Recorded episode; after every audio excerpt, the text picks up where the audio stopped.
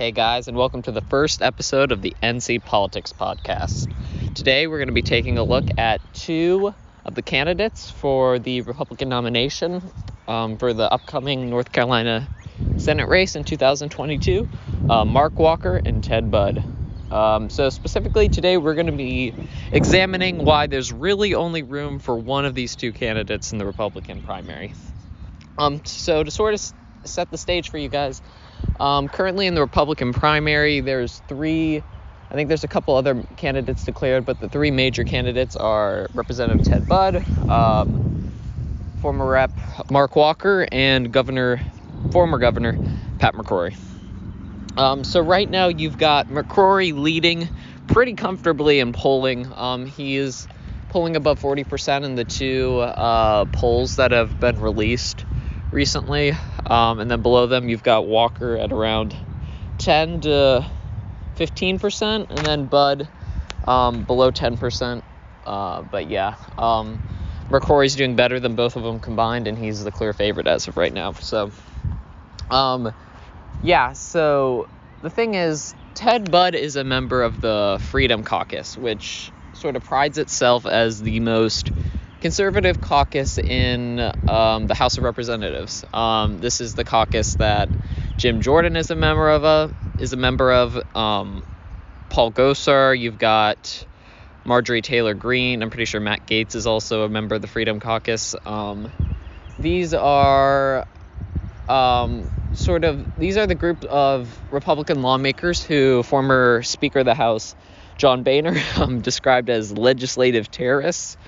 They're often sort of disagreeing with like the Republican establishment, sort of butting heads. They tend to fight for conservative principles in all situations, regardless really if that's like sort of what the Republican establishment's going with. I mean, they're like, if the Republican establishment sort of maybe fighting for one thing, but it doesn't exactly, it's not 100% conservative principles, like in the case of the,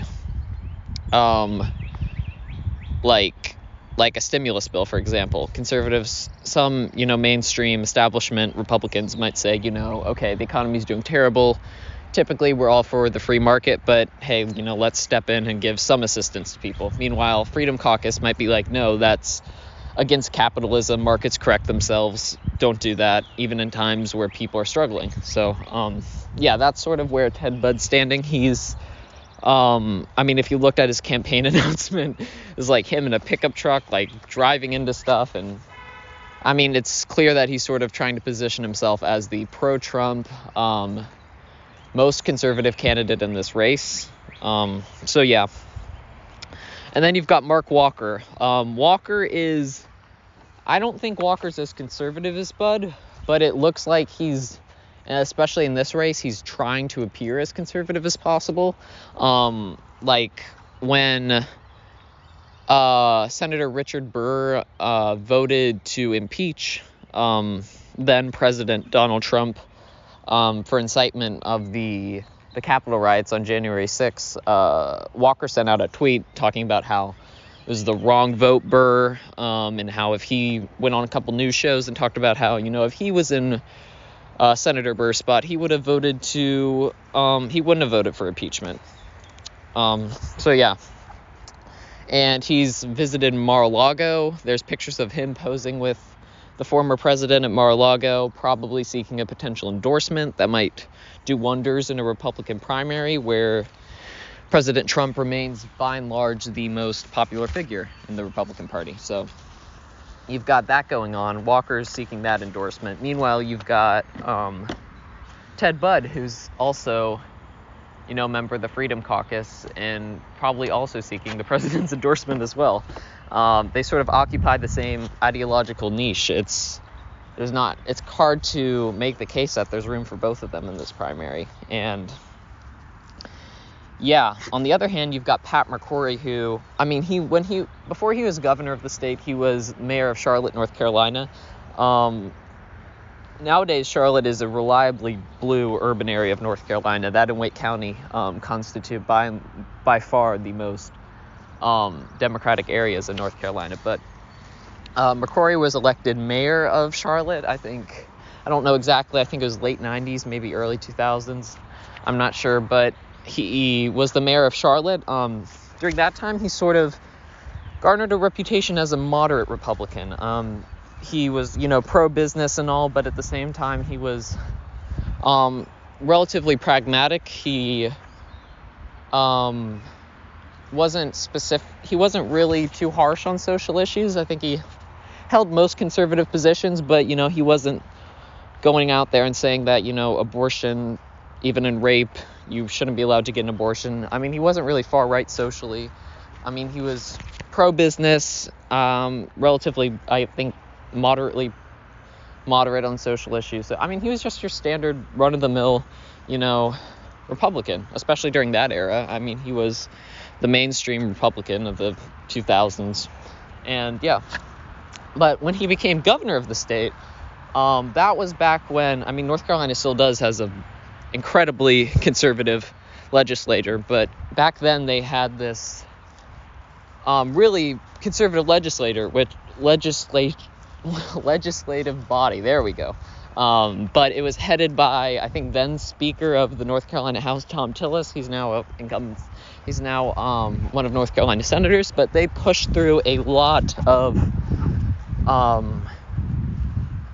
conservative bills. They really went gung-ho, especially once they had the governorship. They really tried to put as many conservative bills as possible on McCrory's desk and just hoping he would sign them, really.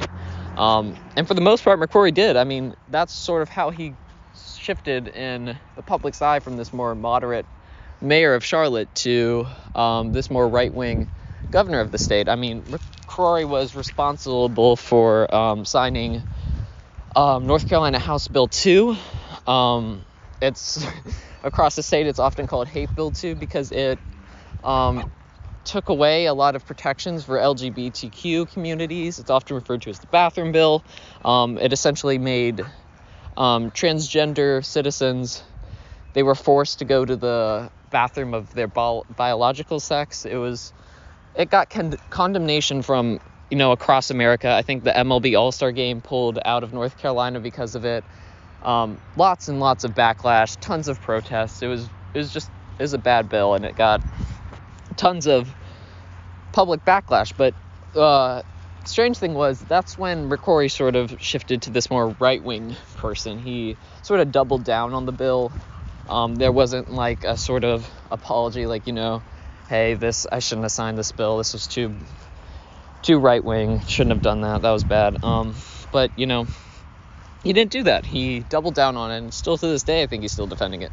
But yeah, so McCrory doesn't have the same moderate reputation he did 20 years ago, but at the same time, he's, for most people, I mean, if you're a mainstream Paul Ryan, Mitt Romney Republican in North Carolina, like a neoconservative, that's pretty much, the Republican Party is divided into like paleoconservatives and neoconservatives. Paleoconservatives are your Freedom Caucus members for the most part. They're pro-Trump, they're, close the borders, America first kind of thing, hyper-nationalism. It's, free trade isn't great. We should be protecting our workers, even if that means tariffs and stuff. Whereas they're also they're a lot less hawkish than traditional Republicans on like war and stuff.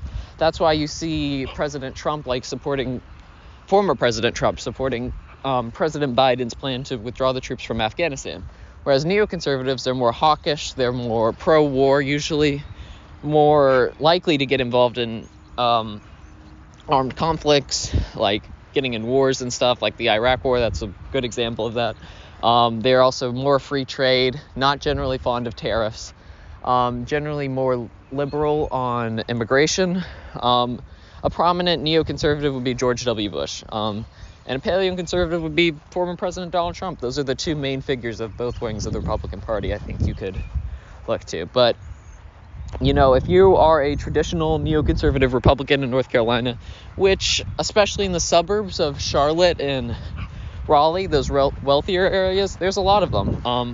I think you'd probably go with Pat McCrory because even though I wouldn't, especially at this point in time after his term as governor, I wouldn't call him a moderate, but I wouldn't label him as a moderate. I would say he's more moderate than Budd and Walker, but at the same time, I wouldn't say Pat McCrory's a moderate Republican at this time. There's very few moderate Republicans left in the Republican Party.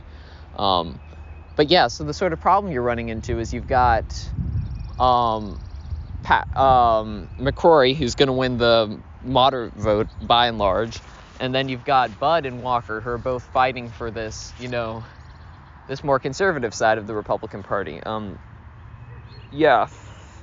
And that's a problem because you've got two people that are occupying the same niche and they're just hurting each other. Like if Walker dropped out of the race, or Ted Budd dropped out of the race, I'd say the vast majority of his supporters would go to Mark Walker because he's been sort of trying to portray himself as the most pro-Trump candidate. Likewise, if Walker dropped out, I think his supporters would go to Budd. And, if one of them dropped out, then I'm sure the other would poll above 20%. And, you've got them at 20%, McCrory at like 40, 45.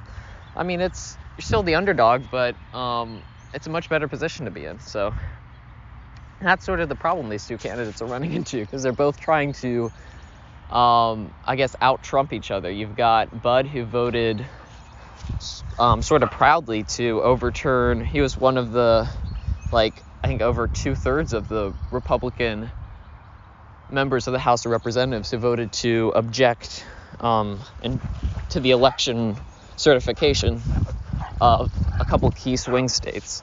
So yeah, he did that. And then you've got Walker, who's sending out tweets and visiting Mar-a-Lago and trying to pose as pro-Trump candidate as well. And I mean, quite frankly, not both of them can be pro-Trump. You've got the Trump supporters of North Carolina have to vote for one person. You can't vote for both of them. And the problem is right now they're probably equally divided between Walker and Budd. So, I mean, that's the problem these two candidates are running into. If Laura Trump jumps into the race, they are both done.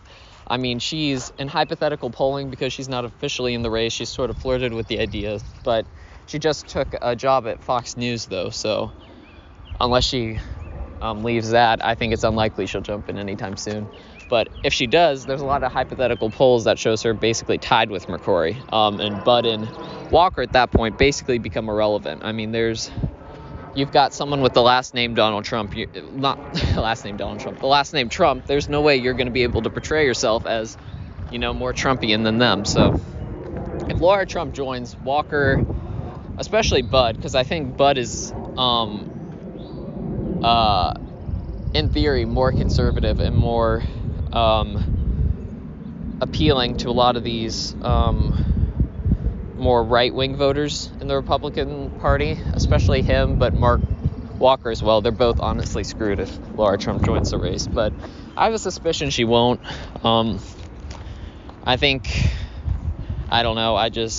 Maybe she will, maybe she won't. I just think with her taking that Fox News job recently, the cards are kind of saying probably not going to join. I mean, maybe she could, but if she does, Mark Walker and Ted Budd are screwed. And right now they're both kind of screwing each other over by staying in the race. So, I mean, we'll see. I think Budd's more likely to drop out than Walker. I think Walker's been doing a lot more campaigning. He's always touring and visiting different Republican groups and organizations, meeting with people. He's also got more endorsements. I think he's been endorsed by Senator Scott of South Carolina and Lankford of Oklahoma. Paul Ryan's also endorsed Walker.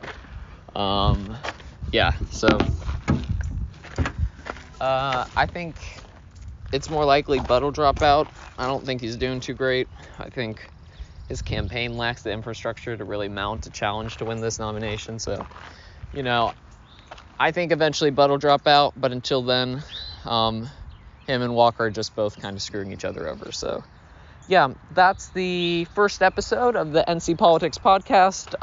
If you enjoyed this, please tune in. Going to be uploading at least one episode per week, hopefully more, though. So, yeah, that was today's episode. If you enjoyed it, please consider following us. You can see the podcast on Spotify, Anchor, making this through Anchor, so hopefully it's widely distributed on a bunch of different platforms and you're able to see it through there. yeah, we're also working on setting up a Twitter page. So if you, once that's set up, I'll let you guys know. But then hopefully you guys can tweet us, you know, different topics to discuss, different politicians, different political ideas, party platforms, just sort of, yeah, covering the political climate of North Carolina specifically, but, you know, hopefully we'll do some national stuff as well, because a lot of interesting stuff going on in the political world. So yeah, if you enjoyed, please tune in, keep checking back, should have some more interesting episodes for you guys, and yeah, thanks for listening.